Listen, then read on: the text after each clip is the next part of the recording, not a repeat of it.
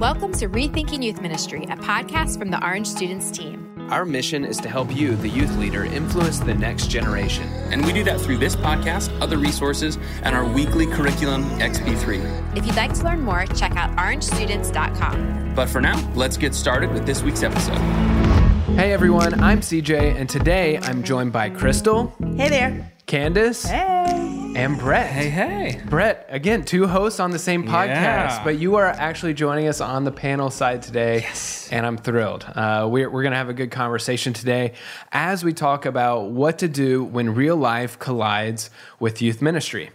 And what we're really talking about today is what it looks like to make it through life's ups and downs, moments of grief or loss, and really just life's messier moments, while at the same time trying to lead a youth ministry. Because when our lives get shaken up, most of us can't just check out of our ministries. Right. Sunday's coming, and Sunday we might have to get up on stage, might have to speak or lead a game, even though we don't feel like playing yeah. a game right now because whatever just happened, happened, or we don't feel like we want to speak a message because maybe we're the ones who need to get poured into, whatever the case yeah. may be.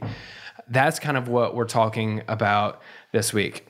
And uh, I know all of us around the table have faced all of those real life colliding with youth ministry moments. And I thought a good place for us to start uh, would be for us to share some of those. Yeah. So what what what have you gone through in your time leading youth ministries? Uh, what have you gone through as you've led youth ministries? And what real life things have maybe blindsided you along the way? I'll, I'll jump in with one. I've got some heavier ones that maybe will come out at some point, but I've a lighter one at the beginning. So um, I have three children.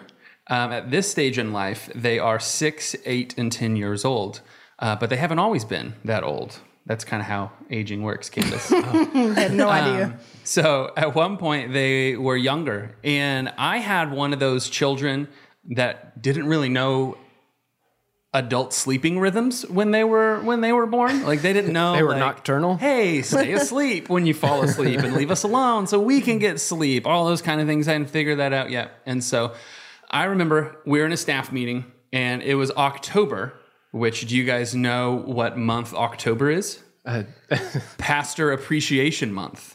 So oh, we fun. had just been taken out as a staff to this big pasta lunch and we were coming back to our staff meeting. And I had probably gotten an hour and a half of sleep the night before and a giant pasta lunch in my stomach. And we've, we're, we have, we're doing our staff meeting and everybody's kind of going around and doing their updates. And my friend Mandy, who was the care pastor at that point, all her updates were always huge bummers because they were always about people that were sick or people that were in, in the hospital. And so she's talking through Bummer. this. Yeah. So she's talking through these terrible things. And I find myself, you know, when you find yourself and like mentally you're like, oh no, like my, I can't keep my eyes open. Like I've got to do something or else I'm going to fall asleep. And then my next conscious moment was just everyone laughing at me. And in my head, I was like, I did it. I fell asleep in a staff meeting. Oh no. And then I opened my eyes and everyone's looking at me and everyone's laughing at me. So that was a little bit embarrassing. Luckily we yeah. had a pretty good fun team and everybody kind of understood the season of life that I was in. But uh, yeah. Yeah. That's definitely real life hitting you it right right there in staff. Right meeting. In the eyelids. Candace, Crystal. Oh, I have one. Um, so lots of people are adults who are singles and are totally fine with it. I was not in that category. So there was a long time where I was uh, single in youth ministry and didn't really want to be. And I was dating this guy at our church and I was on my way to go to our youth ministry. And um, I was speaking that night and I think the service started at six thirty and we were on the phone breaking up at five thirty. Oh, no. And so I'm rolling into the parking lot like, you know how it is. Like, there's a breakup. You're, like, fighting back tears. So I, I walk into, like, one of the toddler preschool rooms. I'm sitting in this, like, tiny chair. Yep. Crying my eyes out, thinking about all the germs around me. And thinking about the fact that not only do I have to get up and, like, have a personality and teach that night, but he's the sound guy that night. What? So oh. we're about to see each other. What a turd. He knew that you Oh, were... he knew. He for sure wow. knew. He for sure knew. Gosh. And it was just like a, oh, game face on as soon as I can find a game face. That's awful. I know. Yeah. yeah, that is. That is. Candace? Wow. My honestly, my real life that has collided with ministry um, has been really just real, real, really hard stuff. It's mm. not like, mm. you know, just my kids didn't sleep at night. It didn't really bother me, you know. Yeah. um, I, I guess I got used to not sleeping. But yeah, I say, um, but for me, one of the more challenging, well, the most challenging, probably the most challenging thing that I have been through in the past ten years of my life, I would say was was when I graduated seminary. I had just moved down to South Florida. I had been there probably six months maybe, mm-hmm. and maybe not even six months. And um, um, I got a phone call that my mother was on her deathbed. Mm-hmm. Oh. And ended up flying to D C, you know, and just checking out of ministry for probably a month. Um, and I had just got to this church. So that was, and, and I mean, she didn't pass away, but we, I lost her how I had known her mm-hmm. for the first twenty-five years of my life. Yeah. Mm. Wow. Um, so that, that, that was very, very challenging. And, and I, I mean, when I think of real, my real life colliding with ministry, I, I um, that's what comes out the yeah. most to me. That's what stands out the most. How long ago was, was that? It was ten years ago. Wow. Mm-hmm. So what what did your so what did it look like to return to ministry after that that month? Yeah, so so when I returned, that's when I think that, that that situation, because I was gone for you know for it might have been a month, it might have been a little longer, it might have been a little shorter. I don't remember that that whole that's that time is a big blur to me. Um, but when I left, I checked out, and where I was serving at the time, you know, within you know the context that I came from, it was it's, it's not uncommon for, you know, sometimes within a black church for there to be one youth leader that's over, you know, birth to twelfth grade. So I oversaw mm-hmm. everybody, mm-hmm. and oh. so it was. We had um, our children's worship on Sunday mornings, and nobody knew where anything was, right? Um, and when I left, I left. People were calling, texting me just to check on me. Um, my voicemail was full and I let it be full. So no one knew where anything was. Um, and I came back and I met with our leaders and sat down there at the conference room table, and they let me have it. Mm. You, th- I thought that they would be, really? oh, we're being so sympathetic to you. And yeah, they literally let me have it. Oh. Um, Now, granted, my pers- my perception was, of course, a little bit skewed because I was grieving. Yeah. So they could have been a, being a lot nicer than what I remember. But in the moment, I remember feeling really, really attacked. Wow. Um, but also realizing in that moment that I could not structure ministry around me, and I could not be the keeper of all information. Hmm. Mm-hmm. And you never know when things are going to happen. And I needed to be duplicating myself and structuring my team differently, and I need to have different processes hmm. in place. Mm-hmm. Wow. It sounds like you grew up as a ministry leader very quickly through through all of that. Yeah. Well, at that point, I had been leading for a couple of years, but it was part-time. That was my when I just got into full-time ministry. Yeah.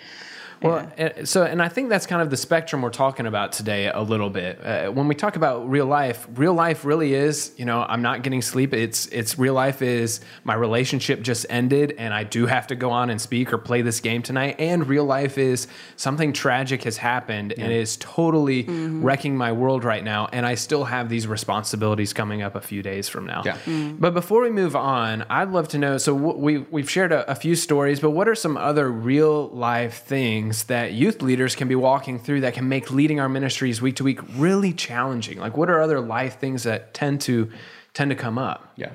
Well, as soon as we started talking about this episode, I started thinking about the year where I was serving in youth ministry and my own parents were in the middle of getting a divorce and mm. family was wild and th- both were misbehaving, and teaching things like honor your parents got really weird. And then yeah. I started to think about all of my friends in ministry, and some of you probably have experienced this where your family is in the church, like your family of origin is part of the church, yeah. and how much more complicated church politics mm. and all the different aspects of church life gets when it's your brother-in-law or your mother-in-law yeah. or your stepmom or that sort of thing. Mm-hmm.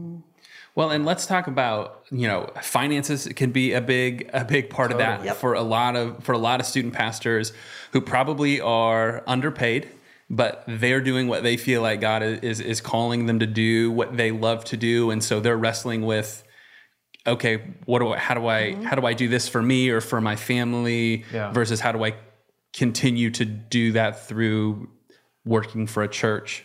Yeah, totally. I think there are the things that we you pe- things that are that are you know evident, that people know that you're going through, certain things that are just obvious. You know, if you lose someone, you know, if you're dealing with this, sometimes an illness, you know, people might know that you're sick, or um, you know, all different. You know, I don't know if you got a, a situation with a child that is just really, really obvious. Some of the, some of those things that you go through that just are more out there and publicly mm-hmm. on display. But yeah. then there's the things that are more internal that yeah. people just cannot see. Yeah. That you walk around wearing the mask and keeping mm-hmm. inside of you, inside of you that nobody knows of but you yep, and yeah. whoever is in your close inner circle. Yeah, I mean, I think of things like maybe you're married and you're having marriage troubles, right. or maybe yeah. you're having, you know, infertility issues, or maybe yep. maybe you you you know ha- did lose a child or yep. something mm-hmm. like that, or or a pregnancy, you know, failed or something like that. All these things that, especially in a youth ministry space, are probably not going to be broadcast. Yeah. Uh, one, go ahead. One of the one of the worst weeks of ministry I remember is we we had a miscarriage, our first our first one. Already starting starting to get emotional. Um, and we, you know, the the day we found out we were pregnant, we were one of the couples that, you know, we told everybody at church, we were telling all of our friends and everything like that. We were we were super excited about it. And had no idea the percentage of mm. of, of miscarriages that, that tend to happen, because who wants to who yeah. wants to to, t- to talk about yeah, that? Nobody, it's yeah. awful. Like, oh, you're pregnant, congratulations. Well, let me tell you about some statistics. Like right. that's the like nobody wants to do that. And then it was, you know, a month later or however however long it was. And but everybody's always coming up, how you feeling, Courtney? How's the baby? Like every single week that would happen. And then you've got that week where yeah. you've just miscarried, and then people are asking you about things, and it's like, do we say something? Do we not say something? But yeah, all all of those things where it's like mm-hmm. internally, like you've got to figure out how am I gonna, how in the world am I gonna handle this situation? I don't want to show yeah. up. My wife doesn't want to show up. We don't want to deal with these questions and all yeah. these different conversations. Yeah, totally. Candace, another one of these internal ones that I feel like I'm hearing more and more about is pastors that are going through not necessarily a crisis of faith, but are just mm. having questions or are wrestling through some things that that their faith communities just don't seem willing to allow them mm-hmm. to walk through the same path that, you know, that non non-pastoral people mm. might might be walking through. I know that I've wrestled with that in some ways, where there are, and we talked about before on this podcast, as leaders of students, there are some things that aren't appropriate for us to talk about with them about totally. like, right. well, you know, I'm not really sure about this, or I'm not really sure mm. about that. And so there are always things that I think probably most of us feel a tension mm. with our faith about certain things that, whether it's because of the church or whether it's because of the tradition or, or whatever it might be, we're supposed to talk about things like this. And we're at a place where we're like, I don't like, I don't know, but I don't know that I'm a, I don't know that I have a place to say that mm-hmm. I don't know. Mm-hmm. Yeah. You know, I think one of the one of the um, things that is not really mentioned when you accept a call to ministry, when you accept a job as a youth director or whatever, but when we accept those positions, when we assume those responsibilities, there are certain things that we agree that we agree to that we don't always realize. And I think that when you accept the position of being in charge of the youth, and you place yourself in front of people. Um, I won't say a public figure, um, but to some degree you are, you know, yeah. a public figure, yeah. or you're a watched figure. Yeah, totally. And people look at you and they observe you and they watch you. And when they, you're going through those things that are obvious, they are looking at you. They might not necessarily be doing it consciously, but they're looking at you to see how you're going to respond. Right. And it's, I know with the situation with my mother, there was, Every, it was no secret, you know, what was happening. And there was, I remember vividly, there was one situation where I realized, it just so happened to be on a Sunday morning while they were singing some particular song, that, and I was crying, that um, mm. I realized that I had an opportunity to show people how to grieve. Yeah. Mm-hmm. And I had an opportunity to, you know, have my life on display and let them to know how to walk through something without being consumed, yeah. and how to walk through something and and not allow yourself to be just crushed and destroyed. You know, like, yeah, I was ended up on the floor bawling, boohoo, crying, but afterwards I got up and I'm just like, all right, yeah, let's go. You know, um, and and they're like, are you okay? And I'm like, that was so cathartic. Like, yeah. it just being able to praise God and release. And I'm a very private person, so that's not. Yeah. But I realized that in my role, I'm not afforded the opportunity to go through things in isolation. Yeah. yeah. Mm-hmm. So that is one of the opportunities we have here. Mm-hmm. and, and I would agree with you there, but I would also say that's one of the biggest dangers, mm-hmm. I think, too, just because when we feel that our lives are on display in that way, I think it sometimes pushes us to process these things and process life in unhealthy ways, because yeah. you feel the eyes on you and you're like, I've got to push through, or I've got to process it, you know, and make sure I look okay doing yeah. it because I'm right. modeling it. Right. And I think can drive us to some in, an, in some unhealthy directions, which I think we'll get into in a little yeah. bit. Candace, I love how you said, I have the chance to demonstrate how to grieve and demonstrate how to walk through. Like mm-hmm. everything you said sounded like I'm demonstrating something for a period of time. Right. Yeah. And I feel like I've I've felt the pressure, and I've seen other people in youth ministry feel the pressure to go through something hard and immediately flip flip it and talk mm. about how great it was. Right. You know, yeah. lost a child, but for the glory of the Lord. Like, that's not how that works. Yeah. That's not yeah. how real life works. And, and there's yeah, this sense I, of like just... Yeah. within seconds, just flipping it and talking about how grateful you are for that experience, and nobody believes you. So, and, I, I, and that's kind of what I was getting at. Sorry, Candace, go ahead. So, and I'm not, and, I, and I'm glad you brought that up, because that's that's not that's not exactly what I'm saying, because there were for sure. weeks yeah. after and I don't think that, that was what yeah, you were it saying. It wasn't what I was saying, but it's just, I guess it's an some there's there's a way of grieving where you're just walking around and wallowing, and yeah. you mm-hmm. become you know depressed, and you start slipping down that. Now, there's some people who are clinically depressed, and if that's you know that's that's a completely different situation. Right. It's different. Um, that I'm that's, I'm not talking about that, but there's a there's a a way that we have the ability to walk in our grief and demonstrate it. Because I know, but, but my students, I mean, I had a relationship with my students where I, I mean, I was gone and they asked me and we talked about it, but I shared what I, what I was able to share. And when I was, what I was not okay talking about, I said, I'm just not, I'm just not there yet, yeah. you know? Mm-hmm. And they knew that it was an active part of my life, that it right. wasn't like, hey, I had this moment of catharsis on this Sunday morning and everything is over. all good right. and it's over. No, yeah. you know, um, I even still, this was ten years ago, y'all. I still cry right, yeah. about losing my mother like that. I mean, I still do, you know, because it was such a major point. And that's how grief, I could go on and on. I'll just stop. Well, I, th- I think that, that so often as, as, as spiritual leaders, shall we mm-hmm. say, I think that we do such a disservice to our congregation in general, whether we're talking about adults, whether we're talking about students or whatever, when we, when we don't allow ourselves to walk through this stuff in some sort of public manner, mm-hmm. because they, whether whether we're talking about faith, whether we're talking about uh, grief, whether we're talking about other life circumstances, when we don't when we don't walk through those things in some way in a healthy public way, then people assume that Yep. that we're mm-hmm. that, that we're not the same as them, yep. and we don't have these questions, and we don't wrestle mm-hmm. in in in this same way. And I think it just sets it sets us up for failure, that we're not going to be able to live up to what we feel like we're supposed to be as a leader. Mm-hmm. And I feel like for the people that are looking up to us that we're leading, it gives them an unrealistic expectation of how they of how mm-hmm. they should handle things. Yeah, yeah, yeah. And I think that, you know, it, that's really good. And I think it's it's you know, sometimes people think that, you know, people in leadership within the church are exempt from from going yeah. through stuff, and you're not exempt.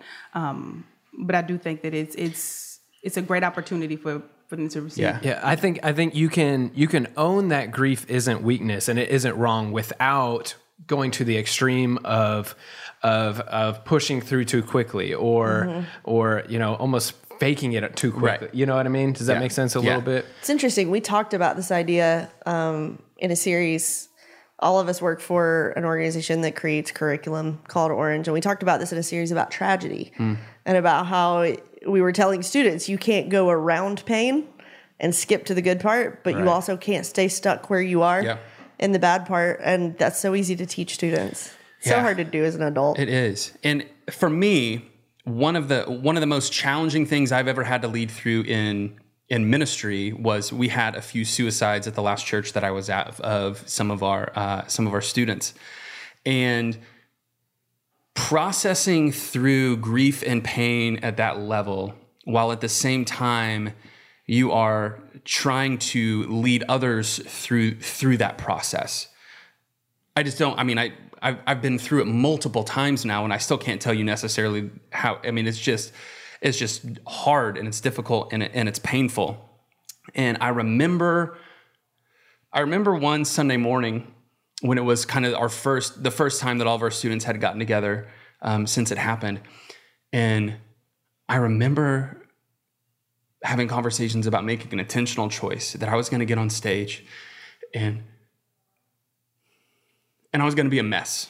Mm-hmm. And I was going to be, and I was going to be fine with that.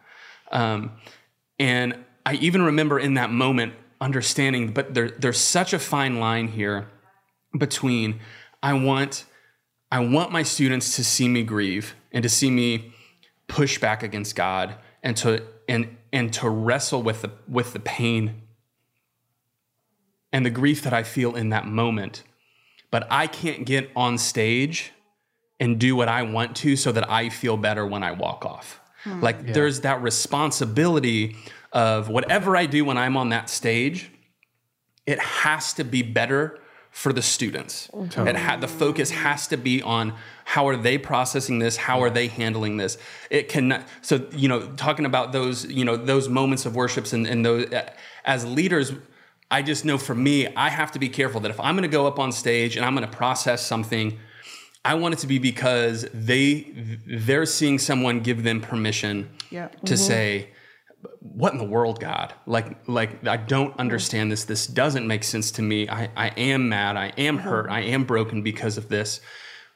But it can't just be a cathartic mm-hmm. release for me. And sometimes that's such a fine line, especially when we're not in a healthy place mm-hmm. to figure out what what right. is good for me to hop up here and talk about and what what would just be self-serving. Yeah, your your platform and your students are not your counselor. Right. Yeah. Mm-hmm. You know, you, that is not the place to be, uh, you know, processing that for yourself. Yep. I mean, going back to what Candace is saying, there is power in, in demonstrating how you're, how you are processing it yeah. from, a, you know, from the platform, but that is not the space for you to, to be, uh, repairing yourself yeah. in, in a way. Mm-hmm. And we, and we can't emotionally manipulate students into thinking they're totally. supposed to be feeling certain mm, things. That yep. was one thing that I wanted to be so careful about is listen, you know, uh, you know, obviously with, you know, depending on the size of, of, of your group, if there's something like a death or a suicide that happens within your group, there are some that are going to be grieving and there mm-hmm. are some that are going to be,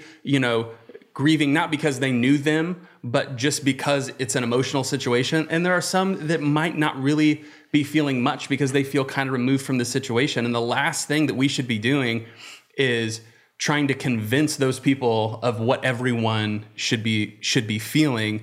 And so it, it's just so there's just such a fine line, I feel like, of how do we how do we model mm-hmm. what you're talking about, how to walk through this stuff, how do we model a healthy way of being vulnerable while while not creating this unhealthy atmosphere and we're just dumping all of our stuff on people yeah. because we have the opportunity mm-hmm. and the platform to do it.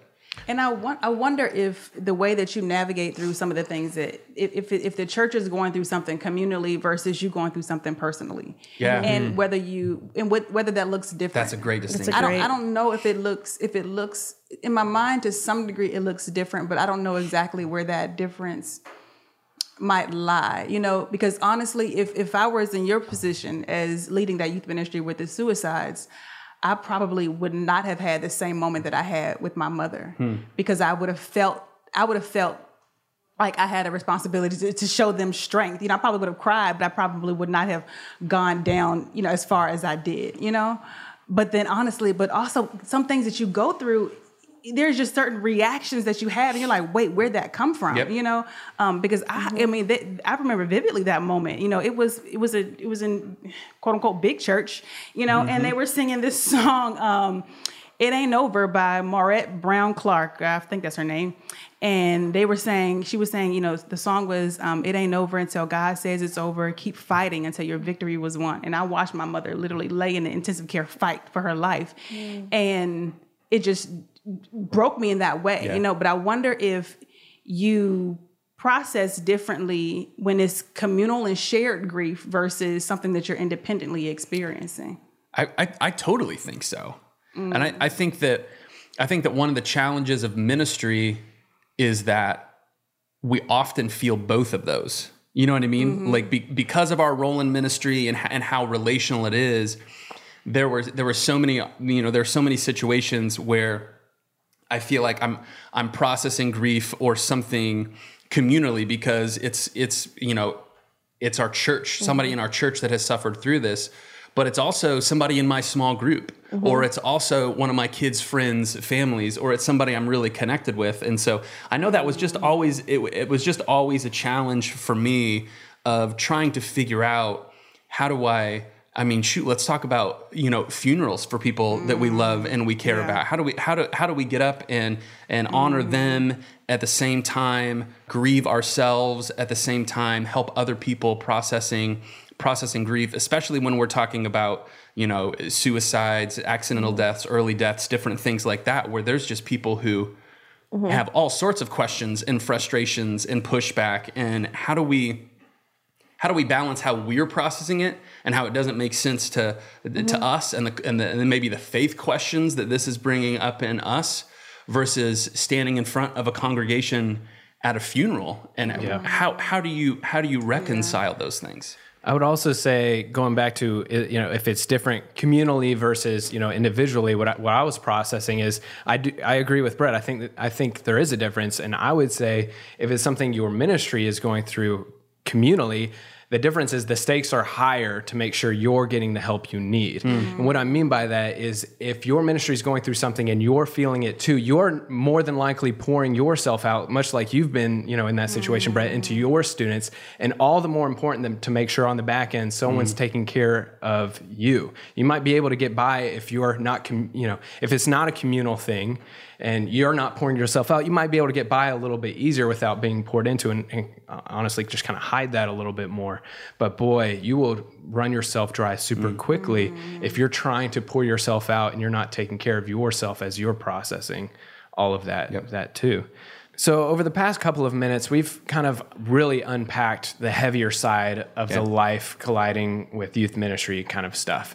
But as we talked about at the beginning of this episode, there is a spectrum of this traumatic stuff to some, some lighter stuff. But the, at the end of the day, it is all hitting us and affecting our lives and our ministries. Yep. So what does it look like, regardless of this life situation, what does it look like to stay healthy as we're leading through some of life's tougher moments, whether it is finances, a relationship, or even death or something like that? Well, I personally think that it's just, it's it's helpful, if you are serving in ministry, it's helpful to have a therapist. Um, because Amen. you you are walking with so many different people through life, and you might not be going through through something that's terribly challenging at the time. But as you walk with different people, and especially if you know when you when you really love the people and you're really there and try to support them, um, it gets kind of hard to, to walk with them, and you know, and and, and through mm-hmm. some of the things that they walk through. So having a therapist that you can process your feelings about the things that other people are going through, you know, yeah. is very very helpful um, for you not to internalize the things that they're that they're going through. So that's one of the ways that I would recommend um, staying healthy, and then having a hobby. Mm. Ministry isn't a hobby. Yep. I mean, it's fun, but. Can we say ministry is a hobby? It's not a hobby, no. is it? No, that's that was that was going to be my first one. Is mm-hmm. that there there has to be something that you can do outside of ministry that that gives you life. We can just unplug for a little bit. That we just really enjoy. That we get something mm-hmm. out of. I remember having a conversation with a pastor one time who loved doing like stuff in his yard. He loved taking care of his his yard, all that stuff. Uh, just like my man C J does right in here. um, he literally has a lawn care nut sticker on his water bottle. Right? Right oh, now, man. Way, way to call me out. I don't think this is the episode to get into lawn care tips. So Maybe. We'll talk about that later. Um, that's his other podcast. yeah. um, no, but he, but he, that was that was his passion. He loved that was kind of his outlet, and he said that one reason he loved that is ministry is such a long game. Ministry is one of those things where you put years and years and years of yourself, and you don't really see the changes mm. all the time. But mm-hmm. you can go out and in four hours. You can see that, okay, the yard was a mess. It's not a mess anymore. There weren't flowers there. Now there are flowers, and this looks really good. So whatever that is for you, where you can do something, whatever that outlet is, for me right now in this season of life, it's golf. Like there's there's nothing that walking eighteen holes of golf doesn't give me a better perspective on. in life. And so whatever that is for us, I think it's so vital that we have that thing and that we allow ourselves to indulge in that on a regular basis, and that we don't, you know, convince ourselves to feel guilty or we're not good enough or we're not spiritual enough if mm-hmm. we spend, you know, five hours a week doing something that is for us. Yeah. So speaking of things we like to indulge in, I love some Netflix. All right. And I particularly love a White House presidential themed show. Okay. Right? Mm-hmm. Madam Secretary, I am here for it. House of Cards. Yes. West Wing on repeat. Um, and anytime there's a show like that, there you can just bank on it. If they started a brand new presidential show tomorrow, we will eventually get to the twenty-fifth Amendment episode. And the twenty-fifth Amendment is the amendment that says the president can no longer fulfill his or her duties because they are somehow incapacitated. And there's an episode around, you know, transferring power to the vice president. And I can't help but think of all the different times in my life and in, in my professional life, thinking back and going, I should have invoked the twenty-fifth mm. Amendment right then. I was not able to do what I needed to do in that moment. Mm. And I just wonder what would happen if some of us decided ahead of time, what, like as, as a country, we have a plan. These are the categories in which you got to call in some help. These yeah. are the categories in which you need to hand over the responsibility to somebody else. And I wonder what would happen in my own life and in our ministry lives if we said, okay, we're just going to plan for it. Yep. There will come a time when we can't perform our duties for a short time or a long time. Who's the vice president in this mm. scenario? Like, That's who do great. we hand mm. power to, and who do we hand over authority to if we have to be called out of this in a moment, yeah. not with six weeks notice, but like today. That's that's super great. And what I'm really taking from that is a you West are Wing reference. Is that what you took? You are the you are the president of your ministry, and you should yes. really take that to, Hail to you. or, or or dictator. Maybe you're maybe you're on the dictator Czar. side. I don't know. Who knows? So I think one of the challenging things with this, uh, what does it look like for us to, to to stay healthy in the midst of these situations, is that a lot of times as the, the the the student pastor, you know, the the youth worker who's on staff, whatever language you want to use, we don't have complete control over the health of the culture of our church and the culture mm-hmm. of the staff that we're on. Um, and in some ways, we can only be as as healthy as our church staff is. Does that make any sense? I know for me, there were situations where I was able to go to, you know, my senior pastor and to leaders that I worked with and say, I, I need the next week off. Mm-hmm. Like I need, I need, I need a few days. I here's, here's, here's my twenty-fifth Amendment or whatever it was. Here's my plan, you know, to pass things on, but I need a few days. And I was lucky enough to be in situations where people were like, yep, you mm-hmm. do. Or, or sometimes people even brought it up to me and say, hey, you have been carrying a lot. You mm-hmm. you need to take some time.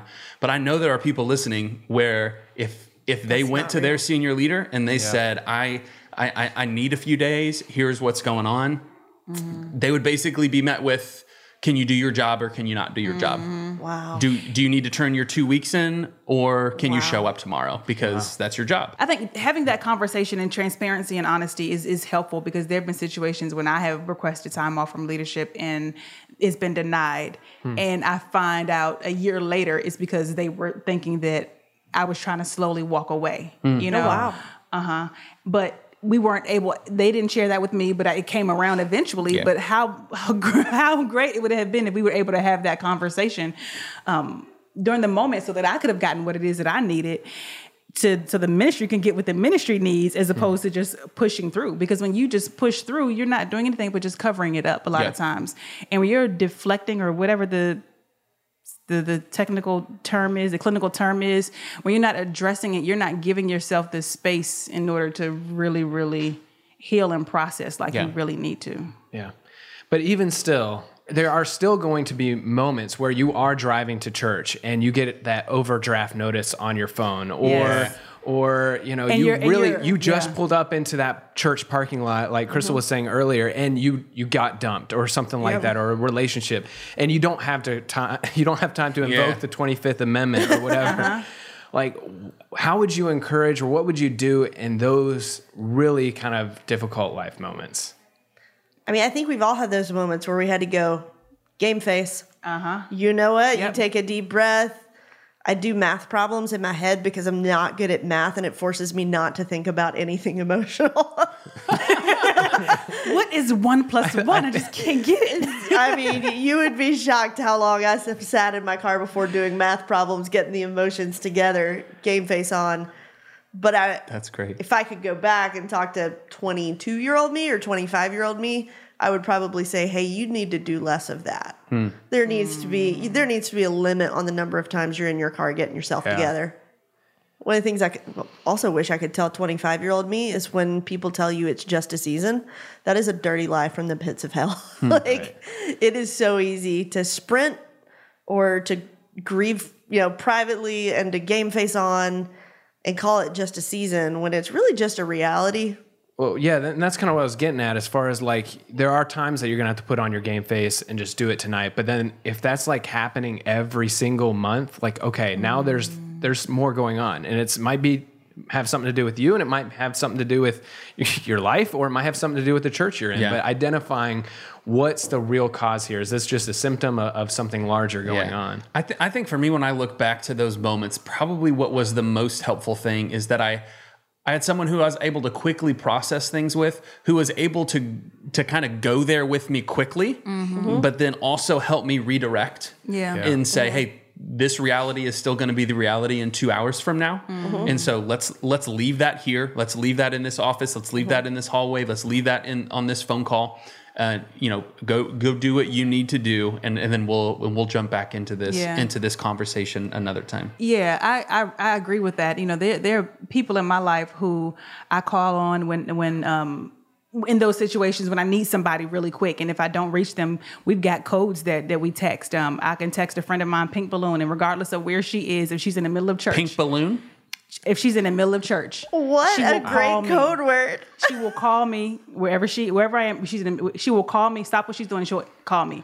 Everyone needs a code word. Everyone needs something that they can reach out to someone and say, and the other person is clear that it is a moment of crisis, um, and they need yeah. something. And then that person or some, you, everyone also needs somebody who you can talk with about ministry and the drama of ministry, mm, because great. Ministry is so challenging, and many people within ministry don't have a place where they can confide um, and just unpack without destroying the reputation of the church, the reputation of leadership, um, with, without their image being tainted, you know, because we're sold out for Christ in our yeah. church that we're serving. And God forbid you say something negative about that, you know, but the mm-hmm. reality is we go through things within the church, yeah. you know? Well, I think that is a super easy, free takeaway, like for all of us who are leading students in yeah. any capacity, is identifying who that pink balloon friend is. Yeah.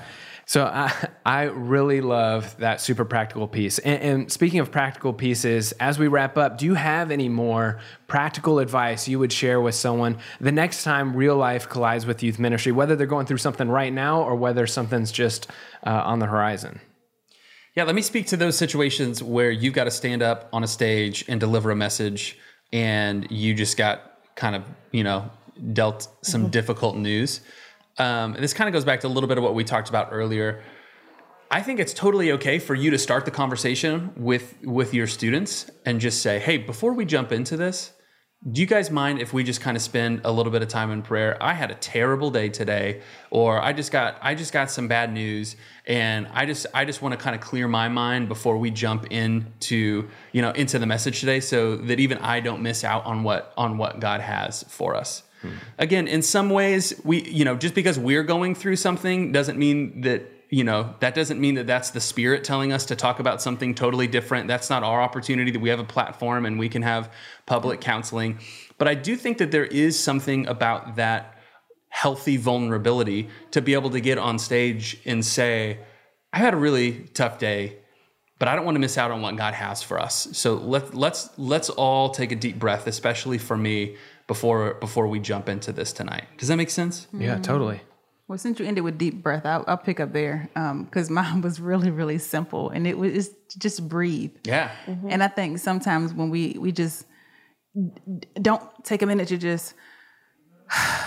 and just breathe and inhale and exhale the way that we need to, um, to really just get our blood flowing and to just take a moment and to just stop. Um, because that, that just breathing is just so helpful with that. Mm. One of the most helpful things to me in professional life now and in the early years is there were always two sets of people in mind that I felt like I had to have in my life. One was safe people inside the church. Like, not a lot, but maybe one group. I remember a church I served at for about ten years. There was a couple uh, named Buck and Beth Webb, and they were my safe people.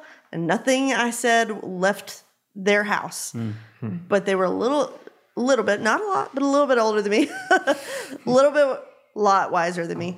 Um, and we're just a safe place to process, because sometimes talking to people outside the church is helpful, but they also have no context for the the kind of dysfunction we're yeah, talking yeah. to them about.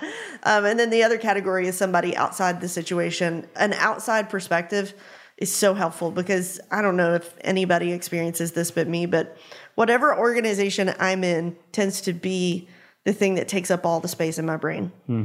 Whatever my job is, whether it was teaching or ministry or something else, it takes up all the space in my brain. And it's so helpful to have somebody outside of that who thinks it's not that big a deal. Hmm. To tell me sometimes, like, hey, that's really not that big of a deal, yeah. and who has a different perspective on it. So yeah. save people inside and outside the church. That's good. That's great.